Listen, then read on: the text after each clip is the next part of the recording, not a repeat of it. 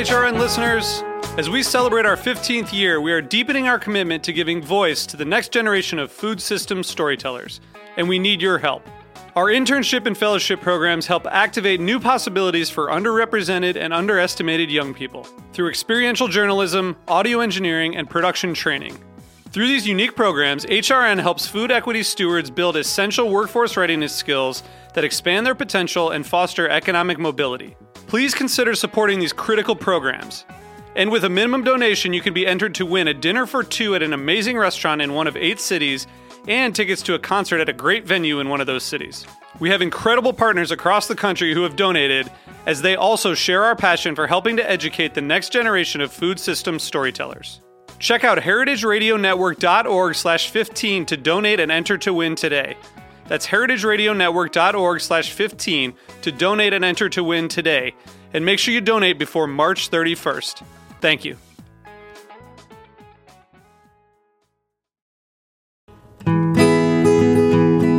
Hearst Ranch grass fed beef. Pasture raised on 150,000 acres in Central California. Hearst Ranch grass fed beef, free range, sustainably produced, humane. Hearst Ranch grass fed beef, the authentic flavor of the American West.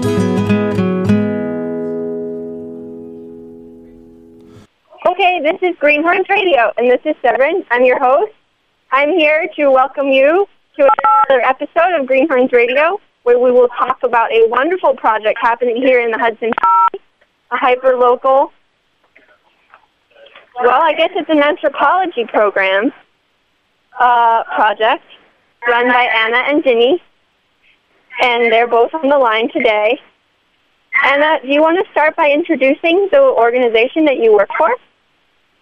Sure. I work for the Hawthorne Valley Farmscape Ecology Program, and we are a small research and outreach program uh, located at Hawthorne Valley, which also has a farm component. And uh, we do uh, sort of original research about um, the agricultural landscape, its ecology, history, culture, um, and thinking about it in its sort of past, present, and looking towards the future. And so this farmscape ecology is really thinking very holistically about all the relationships um, that make agriculture thrive. And so you coming with an anthropology background and working with Ginny uh, also, um, your your approach was to look at the narrative of this young farmer phenomenon that's going on. Do you want to explain um, the overlay of ecology and anthropology, or or what what drove that project, and then we'll talk to Ginny also. Sure. Sure. Um, well, my, I should mention my colleagues are both biologists, and I do come from a social science background. So, just as you said, we're trying to integrate um, that holistic understanding of, of the landscape. Um, and this project uh, came from wanting to uh, understand a little bit better the stories of new farmers. Um, we're calling it the New Farmer Narrative Project, and uh, trying to understand the journeys people are taking into agriculture um, and sort of from that narrative perspective, hearing their voices. Uh, so that's kind of the the way that we came into this project, and it it all uh, we sort of think of it as all weaving together the biological research and the social science research in helping understand um, our our current landscape. And then, Ginny, you're coming to this project um, as a partner and teammate straight out of your apprenticeship experience at Hawthorne Valley. Do you want to talk about where you came to, how you came to that apprenticeship, and now that you've done the apprenticeship and now you've been working on this anthropology narrative, uh, where you're going next and how this is shaping your life? Sure. Um, so I, um, in college, I actually studied um, agriculture and the environment, um, among among other things, and um, and then out of college, I didn't really know where I wanted to take that exactly, um, but I sort of happened upon um, farm apprenticing and and fell in love with farming, and I apprenticed for a couple of years. Um, and then uh, my second apprenticeship was at Hawthorne Valley, and um, and I met Anna and the other our other colleagues at Farmscape Ecology, and um, and I found um, their research really inspiring, and, and I was really excited just being in, in the Hudson Valley, which is a pretty vibrant place for young farmers. Um, I was really inspired by sort of the movement I've seen going on while I've been living here, um, and I felt like it it was something that really needed those stories should be documented, um, and so that's sort of how I got involved with doing this project with Anna, um, and I'm hoping to to continue sort of in this vein. Um, in the fall, I'm I'm going to be at the University of Wisconsin studying agroecology, but um, working for a program that works for uh, beginning farmers and and hoping to do some more work with beginning farmers, hopefully um, incorporating storytelling in a in a similar way. So that's sort of where I'm hoping to take this.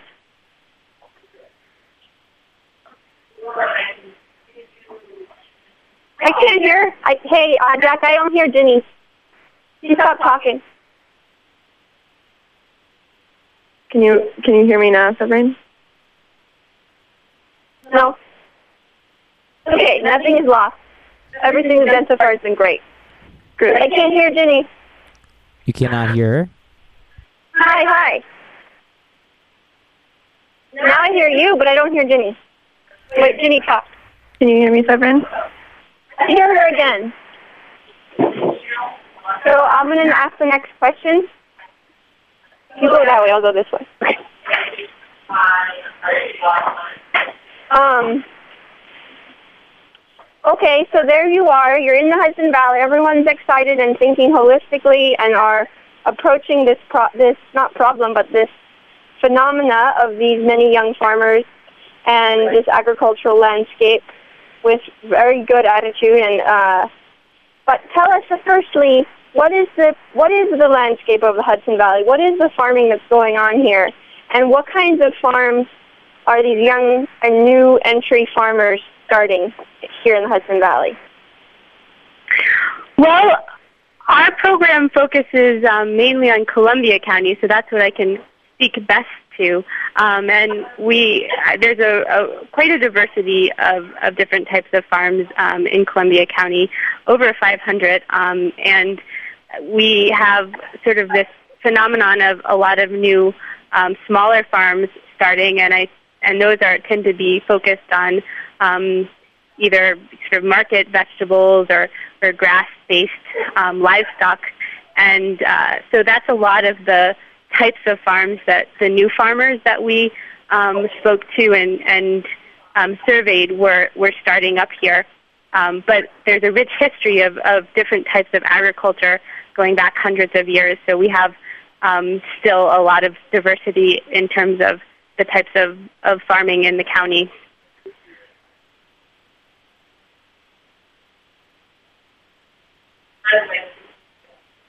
And so you're talking about the new farmer narrative as told by the voices of the new farmers.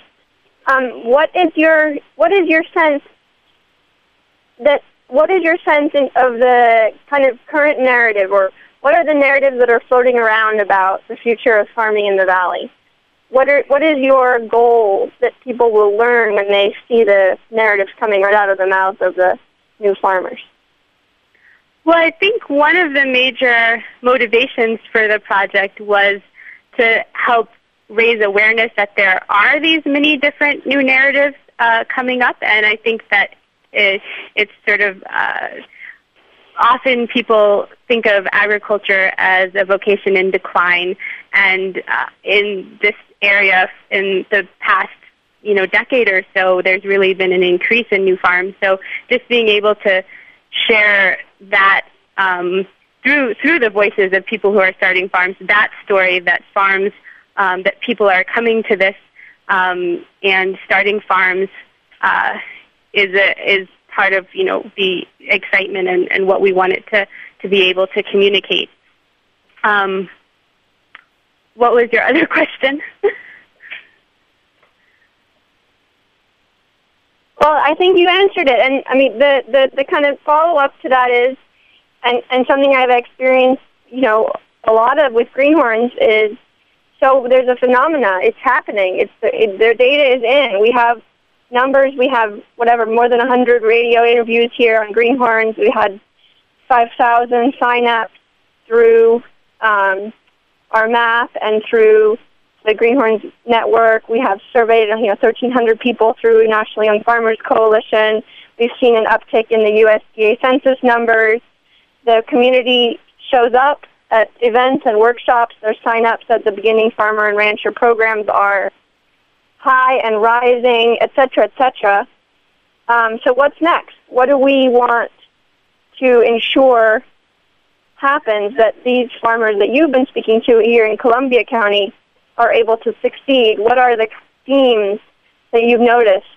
Um, what are the themes of their struggle, and what are the what have the strategies that they have employed? Maybe Ginny, Ginny, you want to hit a couple of those, and then sure, I'll jump back in. Sure, I'll, I'll take that one. Um, so we actually we put out a, a survey just of the farmers in this immediate area in Columbia County and surrounding areas, um, in addition to doing our, our interviews for the narratives. Um, and some similar things came up about obstacles both in the interviews and the surveys, and, and there are things that have come up in, in nationwide surveys as well. Um, um, access to capital and credit and land and um, health insurance was a big thing that came up a lot. Um, and um, here, particularly, I think the land thing is is really interesting. Um, you know, land is expensive here, as in many other places, um, but particularly, um, you know, that's influenced by um, New York City here. Um, and but there's there's um, an organization called the the Columbia Land Conservancy that that does work um, in this county that that facilitates um, landowner and farmer matching. Um, and so that's a, a resource that came up a lot that people were accessing. Um, but there's still, you know, some issues with, with leasing and, and people wanting some more security than, than a lot of times happens with leasing. Um, and, and I think a, a, a theme that came up a lot with, with money um, was the issue of debt and um, and people took some different approaches to like how they were thinking about debt, but um, a lot of people were really kind of avoiding it at all costs, which I I think comes up a lot, um, especially in our generation with all of the student debt, and people are really wary of that. Um, but they also talked about how it was really hard to get operations going um, when uh, they didn't have access to, to much capital that you know to be able to work efficiently and have all the the right equipment and infrastructure that they needed. That that was a big issue for them. If I could just uh, add in there, we wanted to share a few of the actual quotes from our interviews because uh, hearing those voices um, is part of you know what is so uh, we hope um, kind of powerful about the the uh, project. So I have a quote that is sort of related to what Ginny was talking about, and this is a new farmer, and they said, I am going into debt for the first time right now because I have this particular picture that I want to get to quickly instead of slowly. Before, as soon as there was a little bit of profit, spend that on something incremental growth, and now I'm a little bit ready to hit the ground running more. So that was the example of uh, a new farmer who um, did decide to go into debt, and it was that idea of wanting to um, not be sort of handicapped by um, not being able to start uh, at the, the speed that was needed for um, the f- new farm business.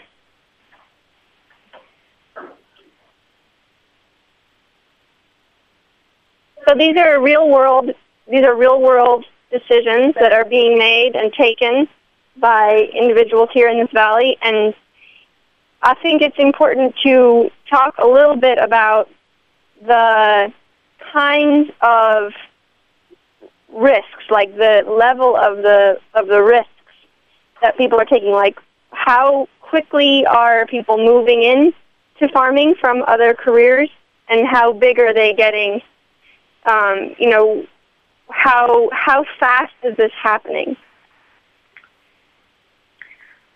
Um, I would say it was it was pretty variable. I mean, we interviewed 14 farmers and um, or 14 farms, 20 farmers, and uh, of those, you know, there were some people that were working um, part time or full time doing something else, and um, and sort of financing their business in the beginning that way. And so um, and so they were doing that for a number of years. Um, and other people, even with with student debt and and other things, were so we're really hitting the ground running, starting full time and um, in farming and um, and so that was I, there isn't sort of like a, a one size fits all uh, approach. I think.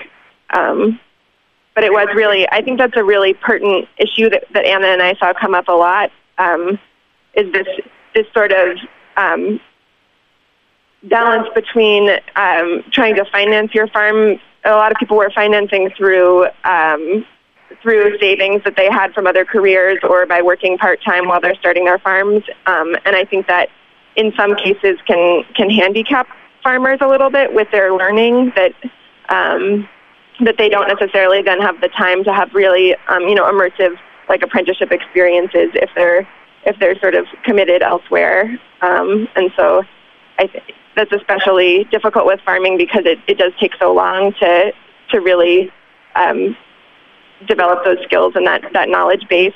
Um, so that was something we saw come up a lot.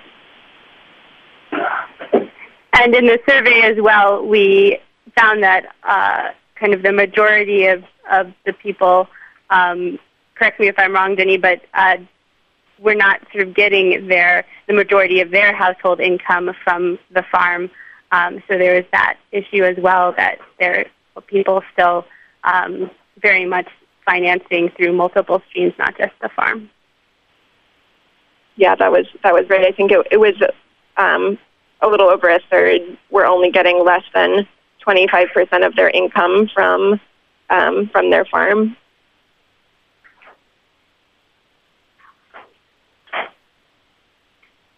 So it matters what your off-farm job is. It matters if you've been able to uh, wangle your way into a good farmer's education while also having some marketable uh, rural living compatible skills, a skill set that could yield you another income, either a part-time income um, or a partner, a strategic or life partner with those skills and, and income potential in order to uh, build the infrastructure that it takes. And let's maybe talk a little bit more about the infrastructure part because as we look out over the landscape of Columbia County, we see beautiful fields and really wonderful soil and a lot of infrastructure that was built for dairy. Um, how, how does the infrastructure that these new farmers are building differ? Um, and maybe you could describe, you know, use another one of your case studies and talk about you know, what does that mean in terms of the stuff on the ground?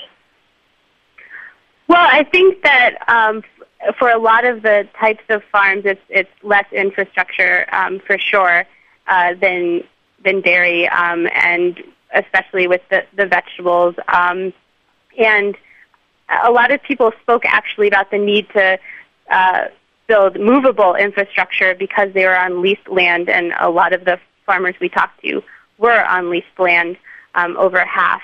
So the idea of having light, movable infrastructure um, that you could take with you if you needed to uh, move to a different piece of land was um, something that came up a lot. And so if you think of what that means, it, it you know translates into greenhouses or um, other sort of types of uh, uh, sort of infrastructure that can be disassembled and taken somewhere else, not necessarily big barns or those sorts of other investments. And, and I would add also, um, in addition to, to infrastructure, um, we heard a lot from farmers that their their management practices, how they were um, treating their soil, was really um, w- was impacted in some way by by the their leasing situation. Um, that you know the cover crop seed is expensive and and manure is expensive, and um, and it was a sort of a strategic decision that, that they would prefer to be managing their land perhaps differently, um, but that their their long term security was a factor in how they were dealing with those questions. And just related to what Ginny was saying, um, the size of the land that people had available also was an impact. Sometimes people didn't have the ability to sort of uh, rotate crops, for example, um, you know, in the way that they would have wished because they didn't have, you know, sufficient uh, land base to do that on. So these are some of the limitations and liabilities of leasing. Um, and leasing is obviously the usual first step for people who are coming into um, entrepreneurship. And some people are able to go beyond leasing and find um, either uh, lending or land trust or combinations of magic uh, to get to get to get ownership of their farm and their farm infrastructure. But when you are thinking in terms of the outreach that you're going to do around this project and taking it to all the libraries around the county and to um, the public schools, and you're screening greenhorns and you're screening Small Farm Rising, and you're really doing a wonderful community grassroots outreach effort to get these stories out. What will be some of the messages that you bring to these agricultural communities of what it's going to take to ensure that not only will these 15 profiled farmers succeed, um, but those who will follow their footsteps and hope to inherit uh, a working agricultural economy uh, here in Columbia County. Well, thank you for bringing up the outreach. I uh, yes wanted to follow up and and mention that we are part of the project is focused on sharing the stories, as you said, through a traveling exhibit um, for the next four or five months um, and bringing it into the communities uh, through libraries. Um, and I think that uh, sort of that with that um, goal, we, we're trying to just let kind of people interact with um, new farms. Having events at the different libraries in which we bring new farmers in is a big part of that, and have people have that experience of um, kind of understanding behind the scenes a little bit of what it takes to start a farm um, and what people are expressing about that experience. Um, I think that there's various types of community support that people mentioned in the interviews that um, is already there um, for sure, and other types of support that perhaps needs to be um, pulled in more together, or resources that um, new farmers uh, would love to know about. Um, that was mentioned a lot. Uh, the existence of resources already, but just not knowing how to access them. So those are some of the the kind of supportive elements, and of course, you know, patronizing new and all farms um, in communities um, that people spoke about. Yeah, and I would I would just emphasize that um, that like sort of the the sense that I got out of this project and and just um, in terms of how it made me think about the future of farming in this area is I mean there's just a really profound energy around this and you know people are um, really excited about farming and, and farming for the rest of their lives. And and you could tell from from every interview that, that this was something that was really like core to the being of of these people, um, but that there are some really serious um, challenges there as well. Um, that I think that if if the community hears these stories, that they'll they'll see the importance of addressing them as well, and um, because the, these stories really are very inspiring, and and I hope that other people see that too. And I think that they they have and they will. So let's go straight to the nuts and the bolts. For those of you who are listening in the WGXC listening area, when can we show up and read these beautiful placards and see the beautiful photos and watch movies and listen to speakers? And will there be food?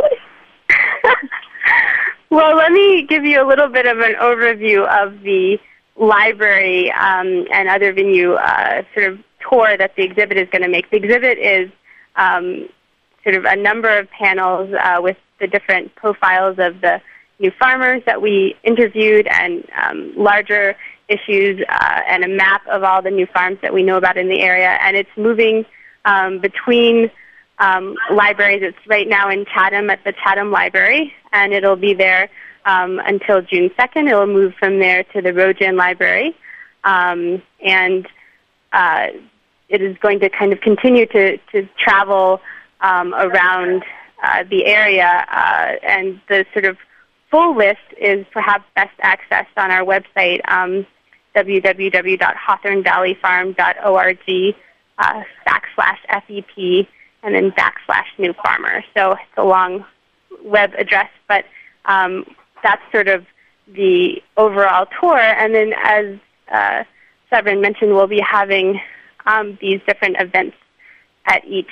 Um, and come upcoming, there will be this Saturday at the Chatham Library at 6:30, um, a film showing of the Greenhorns with Severine present, um, and hopefully a, a, chance to interact with some of the new farmers in that part of the county. Um, and then that will be followed on Monday, June 4th, um, by a talk that we'll be giving about the project at the Roe Jan Library in um, Hillsdale area, and that'll be at 7 p.m. And then uh, a couple of weeks down the, the road in June 18th, uh, there will be a, another film showing at the New Lebanon Library, a Small Farm Rising, um, a documentary film about three first-generation farms farmers, um, and that'll be at 7 p.m. Um, and all of the events will hopefully involve uh, the public getting to meet and interact with new farmers from those areas and ask questions um, and hear a little bit about their journeys uh, in their own voice, um, as well as welcoming the event. And there will be varying uh, levels of reception, like food, uh, local food, um, at uh, at some of the different events. We haven't completely figured out all of those details.